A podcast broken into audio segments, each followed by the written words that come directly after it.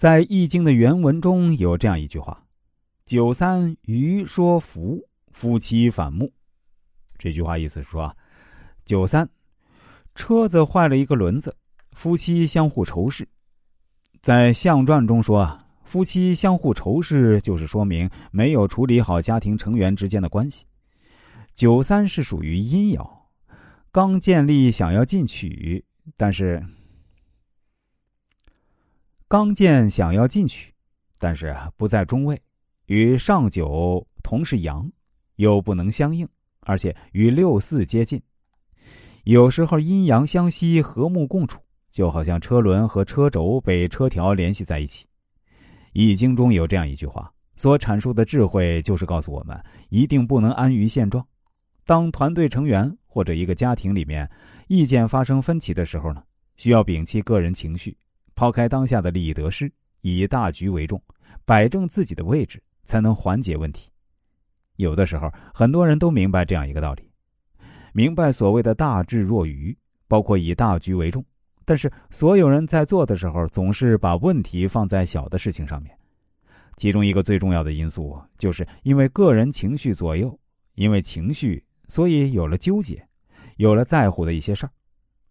而人生最好的状态，就是抛下当下的情绪，不以当下得失为左右。参政新起季福镇守福州的时候，他有一个主管应天启运内臣武师说：“平时啊，属僚称他为监司。”辛启季上任的时候呢，武师要来拜见辛弃疾，就对其他的属僚说呢：“武师只是一个宦官，以后啊。”就用对待通判的礼节对待他就可以了。于是呢，就让通判和辛弃疾一起来参拜。第二天呢，郡守的官员去参拜先帝的寺庙，刚好辛弃疾脚痛，要人搀扶才能参拜。到了庙里，武师说：“突然斥候，让士兵退下。这是供奉先帝的殿堂。”但是辛弃疾不为所动，回头就对士兵说。你们只管扶着我，我自当向朝廷请罪。说完，神情从容的行参拜礼。离庙之后，自己去负荆请罪，等皇上降罪。结果，皇上反而把武师说为泉州兵官。对于一个人来说，遇到问题的时候，能够以大的智慧和格局对待一件事情，显得尤为重要。而大的智慧和格局，其实是来源于自己的见识。正所谓。说见识，称大格局。